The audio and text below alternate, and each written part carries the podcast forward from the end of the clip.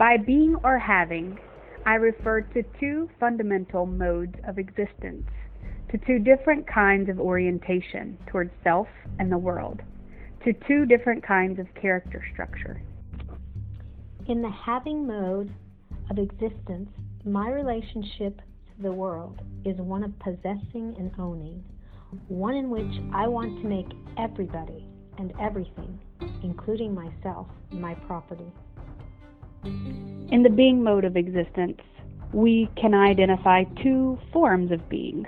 One is in contrast to having and means aliveness and authentic relatedness to the world.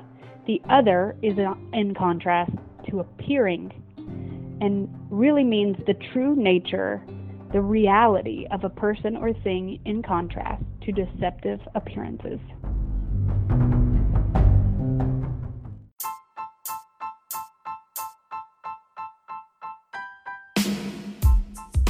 Welcome to the Rethinking Humanity podcast, where we dive deeper into what makes us human and what causes us to thrive. I'm Lacey Delane. Hi, I'm Sonia Larea. Welcome, everybody. Hi. Hello. We hope you all are doing well. It's been a little minute since we have talked to you, but we are happy to be back and we are excited about the show we have for you today. Yes, we are. I'm excited, Lacey. to be fun. I uh, want to give a quick thank you, really uh, quickly, to Tom with Nerds for Humanity. He had me on his YouTube podcast recently, so check it out. So, Lacey, we're still in COVID 19. Tell me your update. What's been going on with you? Well, uh, it's continuing to be somewhat of a struggle. Um, I think it's starting to become a lot more normal now. Do you feel that way a little bit?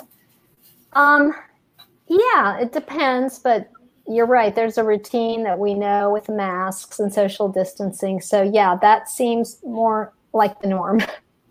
Yeah, it. I feel like it's at least it's becoming more um, comfortable because it's it's more known. We've been doing it for a little while now, so it's a little bit easier. I know though that in the midst of all the negative that we could talk about about it, which we mm-hmm. uh, there has definitely been some cool, really positive things that have been happening, and that's something we wanted to kind of highlight. What what has been has stood out to you, Sonia? Um, that's really positive. That brings really some light and some encouragement to all of us in the midst of all this? I think, um, well, for me personally, is time. Uh, actually, because we've been able to stop, sort of forced to stop, hmm. um, it's allowed me to reconnect with hmm. people that normally we're running around busy, busy, busy, just living our life. And this has given me an opportunity for probably reflection and also connection mm. with others. And and even conscientiously taking there was one day you know the story i didn't have a phone so my phone oh, yeah. went on but yeah it was not fun but the cool thing about that day is i just was still. And i think it, this is a time for people to have those moments. It's very transformative and i think in a weird way this pandemic is giving us some of that time. Yeah time to slow down time to reflect a little time to be comfortable in our own skin a little bit more than maybe we would in being so busy on a typical day. Um, one of the cool things that I wanted to share was um, I was actually going for a walk run through Inman Park, uh, not too far from where I live here in Atlanta, and um, someone had in the window of their home had put um, like two mannequin type things with uh, like there were scrubs that mm-hmm. the mannequins were wearing, and then cut out big letters that said "Thank you." And I thought, this is that is so sweet. Uh, that is so kind. I think we're seeing uh, community rally around medical mm-hmm. workers, rally around um, the essential workers right now, and that's a beautiful thing. And and I think you know it's true that human beings are. I think our natural instinct is really to help. And mm-hmm. I think a, a, situation like this kind of brings that out. And I, I think some people may be afraid that the worst comes out, but I think really a whole lot of solidarity tends to come out of these types Mhm. of situations. Yeah, and you hear about these acts of altruism, and for me too, is being connected. Like uh, even walking in where I live in the apartment complex, I'll uh, acknowledge people, like to say hello. And we have some people out there cleaning, and I'll even you know have a little conversation. Not that I didn't talk to these individuals before, but there's just this need, I think, now to connect with others and to acknowledge the presence of others. And people, like you said, that are on the front lines are the ones that are putting their lives on the line for us. Yeah. Yeah, we're very thankful for for you guys and I know we've said it before, we'll say it again. Thank you for all your sacrifices to the from the person that's delivering groceries to the frontline medical workers. We wouldn't be nearly as good a shape as we are now. No, we, we, we really couldn't. These are these are heroes. They're modern day heroes. Yeah. Absolutely, absolutely. You know, I feel though, Sonia, we had talked about this, you and I, um, previously today, actually. I feel there's a, a sort of rebirth, a renaissance of sort, a, a, an opportunity for a new society to emerge. Mhm. Something that we discussed earlier, and, and I felt like you had some really cool things to say on this. So I wanted Um, to hear a little more about that. Sure. I think um, one thing that's happening that we talked about is we're kind of we're cocooning and we're being forced to do that, being in our space. And then if you use the metaphor of like the butterfly, uh, when it's the caterpillar and it kind of it has to die, Mm-hmm. and then when it's born, the rebirth, it's this beautiful butterfly. So I think what we're experiencing now is this need to go really inward and do some, you know, self-examination, and then I believe you're going to see structures that we've used to we've used been used to living with start to dismantle, and there's going to be there's opportunity for what we're talking about here is having a new society. Yeah, rethink how we do things a little bit.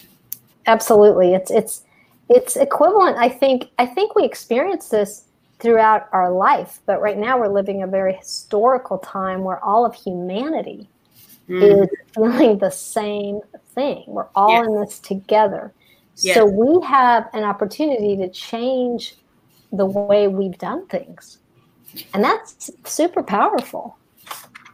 It really is. Uh, I know I shared a tweet with you that I saw that is about a country that is a group of countries who have kind of brought their scholars and deep thinkers together to make some plans about how they could make changes to their societies after COVID 19 that would be um, helpful and, and make sense in light of the changes that have happened. One of those things was a basic income, which is something that you and I are, you know, very supportive of. Um, I think that that's the kind of uh, thing that the opportunity that we have uh, right now to do those kinds of things. And I think the first step is being able to accept that there's a lot that's changing and a lot that's not ever going to be the same as it was before.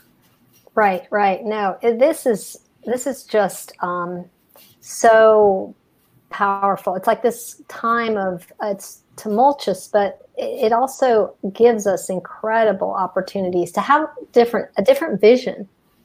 And I believe, you know, that we can't keep going the same path that we've been going on. And this kind of forces us, right?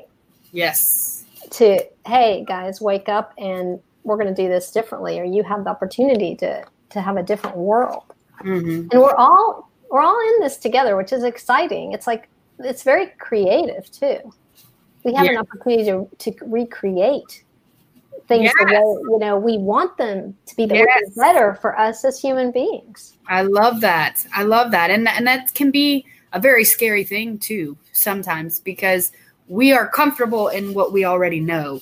And so I think there's a lot of people who are having a really hard time uh, and I understand that uh, with the changes, but and maybe even some denial going on. I, I think I've Oh, even yeah. personally had some moments of like, nah, it's not really happening.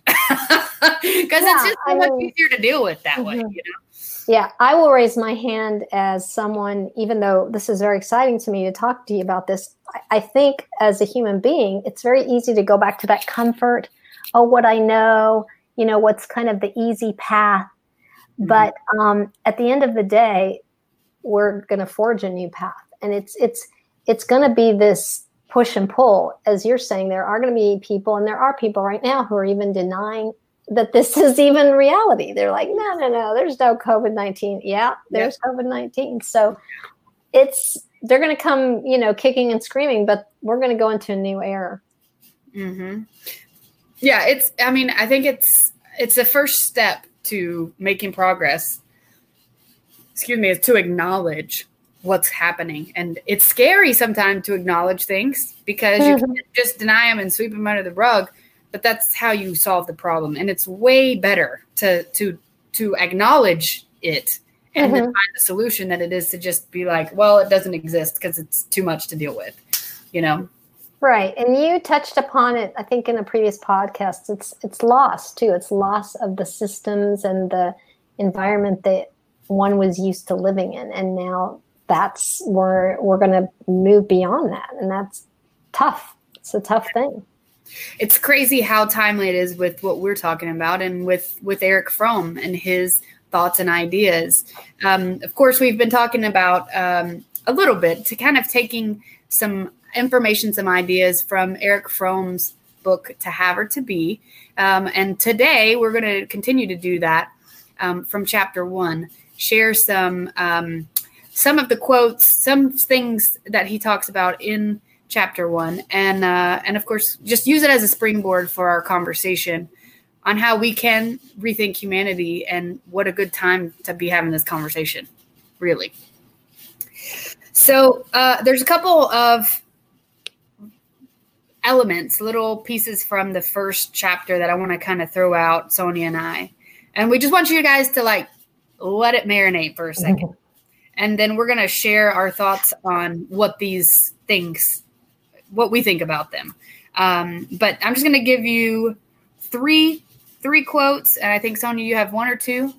Uh, one right now. Okay, and then we're just going to, you know, kind of talk about our, our opinion on it. So let's go ahead and get started, and then uh, we'll we'll keep this party going. mm-hmm. Okay, so first, we must have things in order to enjoy them in order to live, we must have things. The very essence of being is having. Cool.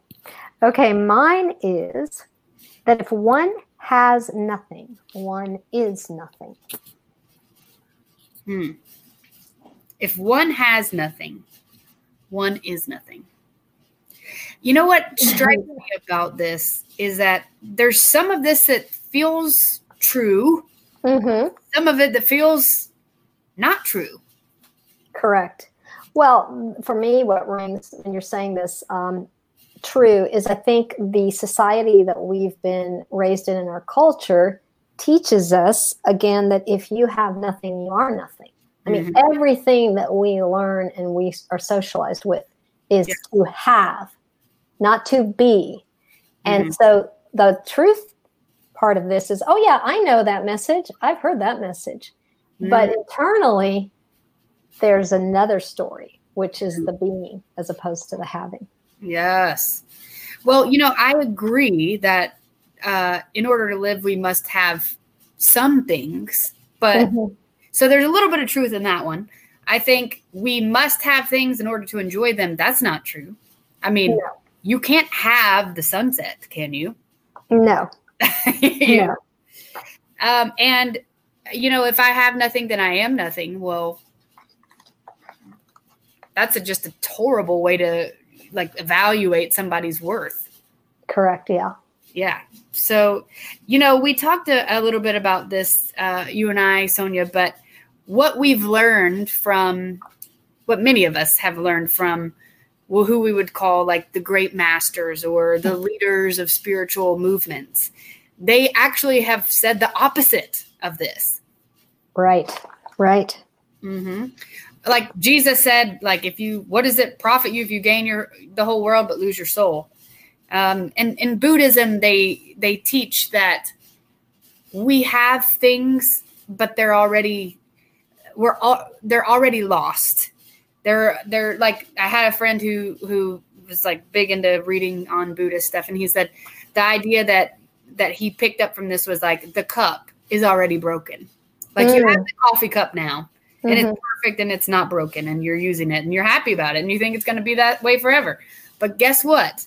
The thing's going to break one day. It's already broken. So when it breaks, don't be surprised. Just know that's part of life. That's how it happens. Correct. And um, I was also going to say Master Eckhart, who's a German theo- theologian in the 1300s, mm-hmm. taught that to have nothing and make oneself open and empty, not to let one's ego stand in one's way, mm. is the condition for achieving spiritual wealth and strength. Oh, wow. So, don't we all want that? and not to let one's ego stand in their way. There's so much there. There's so much there to unpack. Yeah. Mm-hmm. Mm-hmm. Um, and one thing that I kind of touched on um, on the podcast, I'm sorry, on the uh, YouTube interview with Tom was self awareness. You know, oh, we cool. We can't understand our ego if until we unless we're self aware. We can't we can't fix our ego if well, not fix, but you know learn how to how to have a healthy ego without having self-awareness. It's a big part of that. Yes and the western world the ego is what really is what we listen to correct? You know that again right. going to the having what does the what does the ego want? What can we what can we get? Yes. In chapter 1 Fromm states that having and being are two fundamental modes of experience. That's the way he frames that. Kind of is there anything that hits your brain, Sonia, when you hear that the way of of saying kind of how to describe the two to have or to be? Because I think it's clear that in life we need to have things. There's certain things mm-hmm. we need to have. So these are not complete polar opposites, mm-hmm. but, but you can see maybe from his the way he words it there, kind of what the the meaning is behind it. Um, well, what hits me is having uh, I relate to ownership, which he does talk about, and being is more fluid, where being is you're going to go through different places in the being, and you're going to have a real more like a v- variety of experiences. Having is just more of hmm. achieving or acquiring. Hmm almost like having is more kind of stuck in a way, and being is like you're saying more mm-hmm. fluid. Mm-hmm. Yeah. Hmm. And I think that allows for growth. Having to me seems stagnant. Yes, yes, it's easy and and and control. It feels like mm-hmm. there's a control element with having, and if that's the main focus of of life, you know, you feel mm-hmm. more comfortable in in what you have and in being able to be in control of that of that. So the other thing that we wanted to do is read a couple of poems that are in this first chapter that I think do a really good job of explaining, um, drawing a picture for for all of us what the two different modes are, the two different modes of experience are. So, you want to go first, Sonia? Sure, sure. Okay, the first poem is Tennyson. Mm-hmm. Flower in a crannied wall I pluck you out of the crannies. I hold you here, root and all, in my hand, little flower. But if I could understand what you are, root and all, and all in all, I should know what God and man is. Hmm. Okay, and the second poem is Basho. It's a haiku, and it goes like this When I look carefully, I see the Nazuna blooming by the hedge. Beautiful. Mm-hmm. So yeah, so those are the two different poems that kind of draw a picture for us of what the two different modes of of being are, the modes of experience is how he calls it. What what do you what stands out to you, Sonia? Um, well, what stands out to me, obviously, in Tennyson's verse is how he wants the uh, flower and Mhm. he pulls that flower out by the root and all. And he's trying, I guess, to acquire in, you know, he's speculating. He's trying to get the insight of nature, uh, of God and man. But the flower gets killed as a result of him pulling that flower out. Mhm. He's trying to have it, of course. Yes. So he's saying, but if I could understand what you are, all in all. So he wants to understand the flower. And in his mind, it seems that he needs to pluck it, have Mhm. it, in order to understand it. Interesting. And then Basho, he doesn't take anything. He just No. I look carefully by Mhm. the at the blooming plant, blooming flower. So there's two totally different approaches here. Yeah. And and Basho, like you're saying, he says, I see. That's super powerful. I just see. He's Mm, not pulling, he's not grabbing, he's not taking. yes. Yes. And maybe in the in Tennyson, Tennyson's idea is I can't understand this flower if I don't take it with me. If I Mhm, don't have it. mhm. Basho is seems like he can understand that flower. He can actually even better understand that flower by Right. looking. I would tend to agree with that. you? Yes, yes. He's allowing that flower to live, to bloom, Mm-hmm. and it's not needing to pull it out, roots and all. Yeah, I mean, I think you can learn a lot more about a about an object if it's in its own natural habitat versus Mhm. taking it out. Right? Right. understand it much more that way. So the last poem that we're going to read is, a, it's kind of a, a mix of the two. So uh, this is by I think you say this Goth, Mhm. uh, and then let's you want to alternate standard stanzas. Sure. Okay, and this this is called Found. I walked in the woods all by myself to seek nothing that was on my mind. I saw in the shade a little flower a little flower stand, bright like the stars, like beautiful eyes. I wanted to pluck it, but it said sweetly, Is it to wilt that I must be broken? I took it out with all its roots, carried it to the garden at the pretty house. And planted it again in a quiet place. Now it ever spreads and blossoms forth. Hmm. Hmm. Mm. Wow. Little so bit what's next to here? yeah. Yeah. A little bit different this time. What do you what are your thoughts on this? Well, I mean, it's really cool this poem because not only does he recognize the the um, the flower, he actually replants it. So he realizes that the flower is alive, and he does something differently than Tennyson or Basho because he takes it again and replants it so that the life can be restored. Mhm. It's very, very cool. It's almost a, a middle road, middle ground. hmm You know, it's like I want I want to have it. I don't want to kill it in the process. Right. um, and I'm not going to. So I don't know. It's it's kind of a different a different approach and a different balance, but at least it's not taking life. And I think one thing that's interesting, and I think we'll see this theme throughout the book, is when we when we're so focused and uh, and you know even obsessed with having something somehow we can sometimes just like Destroy the life out of it. Exactly. Mhm. We can just suck the life out of it. hmm And it just like, what was the point in the first place? yeah. And you know what's cool about this poem, like you're saying, it, it recognizes that he does have the desire uh, to pluck it. He doesn't deny that desire. Like he says, I wanted to pluck it. But then he listens to the Ooh. flower.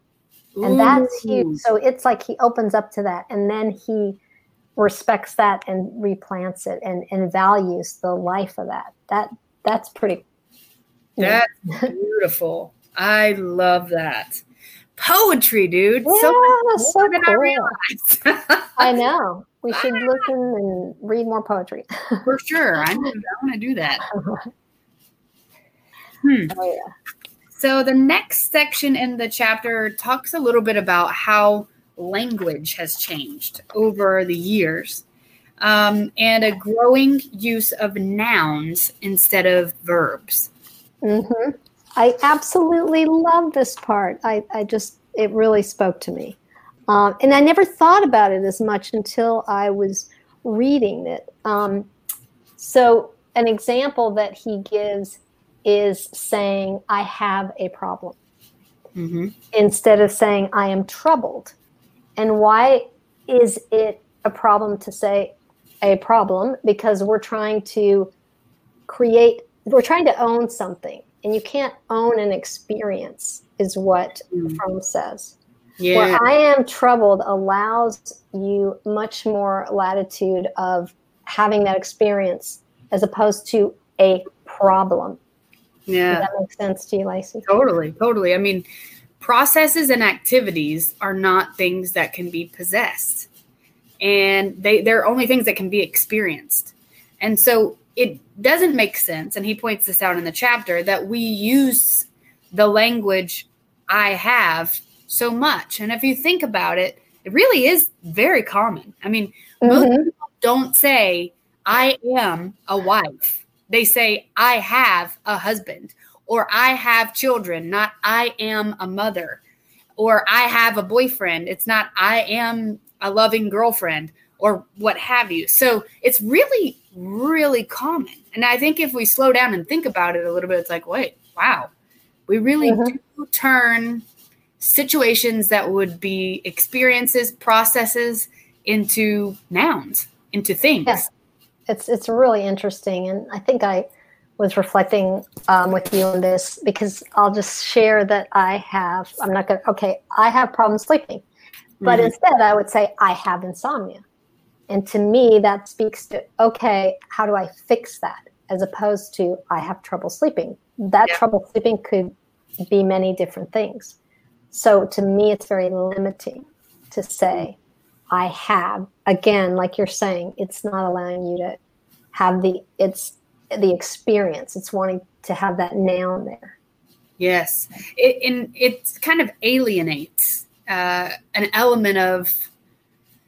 In a way, it even could be like personal responsibility, or or I don't know if I like that phrase, but it, it eliminates, it alienates um, multiple sources for reasons why you might be um, Exactly. situation where you're feeling Exactly. Yeah. Exactly. That Yeah. that's that's what I think it does. And I do think it makes one feel alienated by even that language. So I just found this whole conversation super cool by Fromm. Yeah, me too. I mean, this this is one of the first um, things that I read in in his, his book here that I was like, "Whoa!" I never thought that deeply before. You know? Yeah, really interesting. Yeah, it's it's awesome. I, and I and I mean, it's another reason why I love him so much, and I think uh, I'm thankful to have the opportunity to just perpetuate his ideas because I think they're pretty pretty wholesome and pretty good. Um, very, very good. Yeah.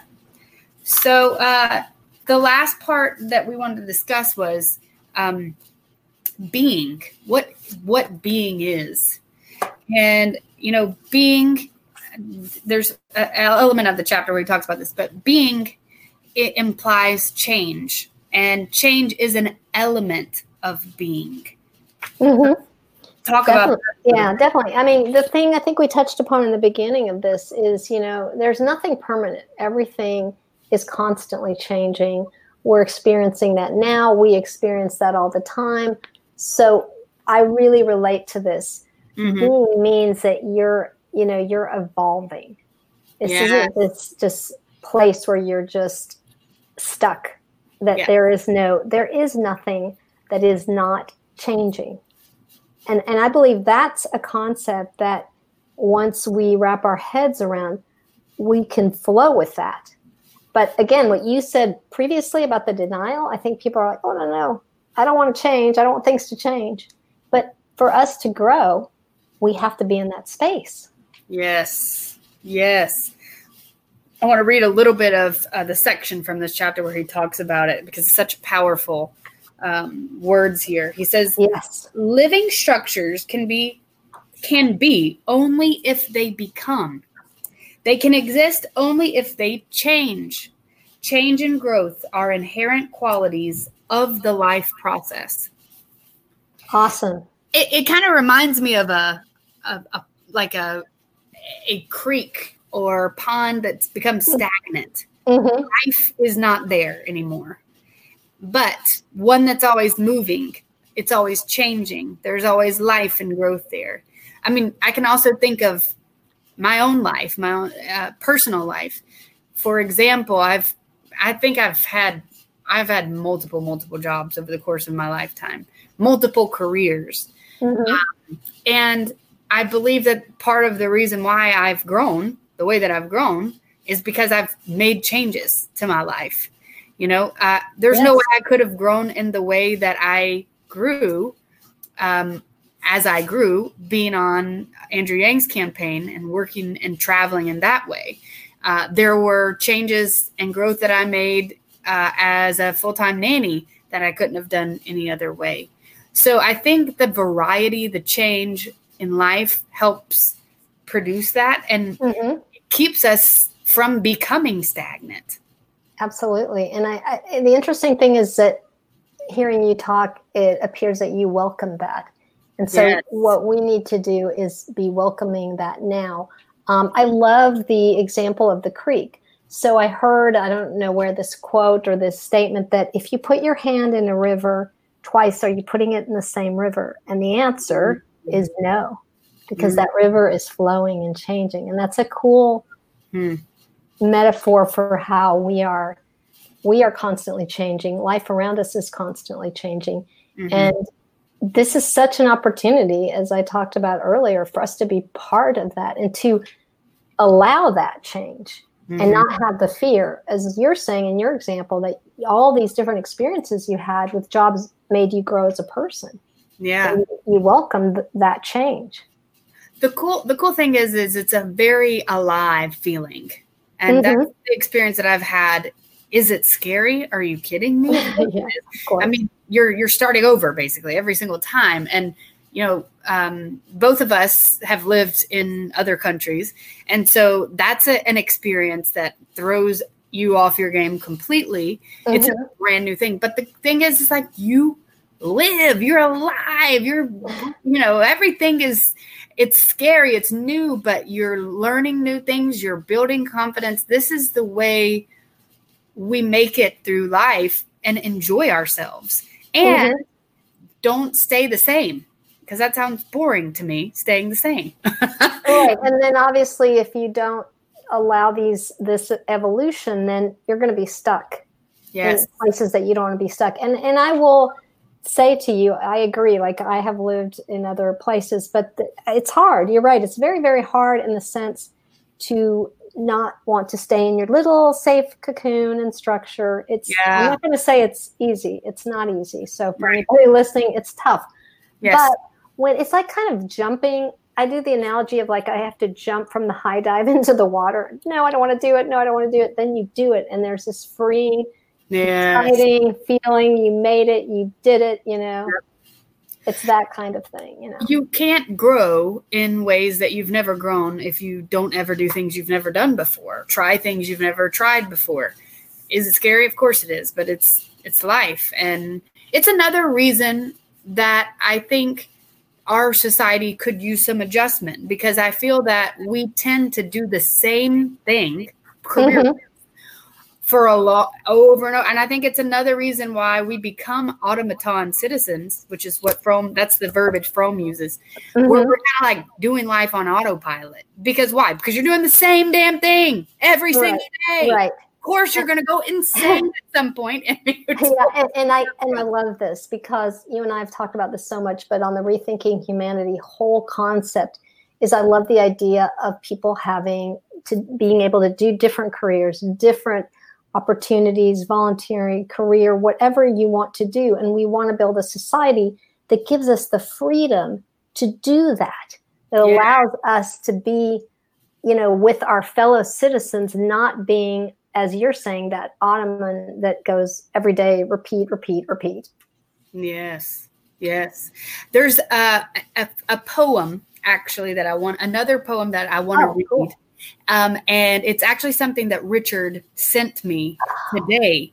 And it fits really well with this. So I'm going to do this. Oh, awesome. Um, and then we'll talk about who Richard is. Okay. And, um, transition to our next part. So here's the, the poem that he sent. It's called And the People Stayed Home.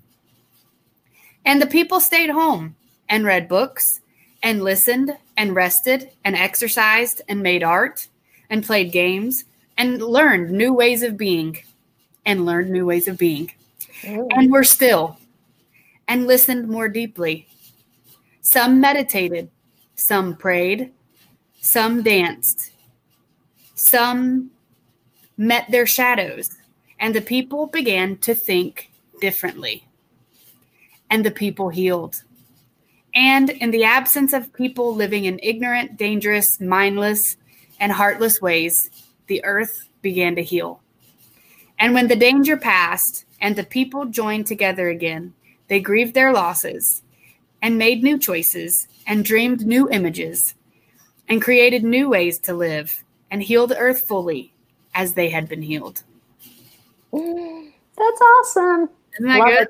Love it. It's yeah. So love Richard. I love Richard. So I'll tell everybody who Richard is. So um, Lacey and I, where we met, is a philosophy group through Meetup called Spark. Check it out. And Richard is the guy who started it along with another individual. Um, but we're close to Richard, and he's he's great.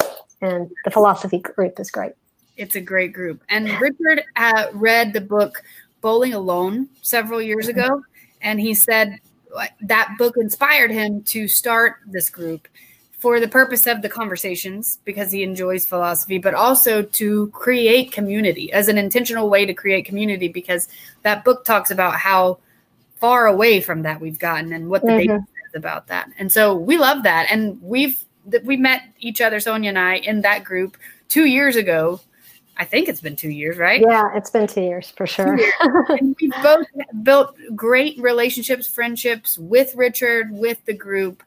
Um, you know, since then. So he's awesome. And uh-huh. he also shared a story with us that we're going to play for you as we exit, uh, as we end our podcast. And so um, we felt like it was very fitting for the time being, but also for our podcast. So, and you want to talk about that a little bit? Um, yeah, no, this was uh, this was ideal. He Richard sent that to us, and it's got a nice message. I think people will really be inspired by it. And yeah, I couldn't uh, give any more plugs to. He's a super cool guy, and I read Bowling Alone, and I tell everybody check that book out because it does have to do with community and how we are trying to build community now. Yeah, it's a good one. I would say also the story that Richard is about to to read to you sums up kind of our vision for the podcast too. You know, it's kind of what we're hope hoping that we can do on a literal in a literal way, but also in a figurative way as we think about how we can rethink the way we do humanity and build our society. Yeah, I would just add I think that um, the story will resonate because at least I know for Lacey and I, we're looking at this as us reaching out and pulling people together as a collective whole, as opposed to the individual. So I think mm-hmm. that will speak to all of you. Yeah. Well, uh, Sonia, you're awesome, and I'm thankful for you, and I'm having a blast doing this podcast. So, thank you for being oh. here. Oh my gosh. I got to thank Lacey because she is so cool. And for people who don't know her, and I know some of you know her, she is incredible. She's done amazing things with her work, with her personal life. So this is just one more great idea that she's had. Well, thank you, Sonia. I appreciate that. And we have to thank Victor. He's behind the scenes, uh, working hard, helping us to do this from the digital side. So thank you, Victor. We love you. Yay! Bye.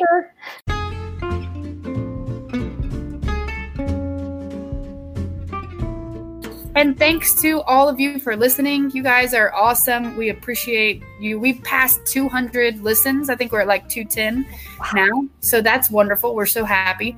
And uh, we're not going anywhere, guys. We're going to be here for a while. So uh, thank you. And we'll see you soon. Bye. Thank you, guys. Bye.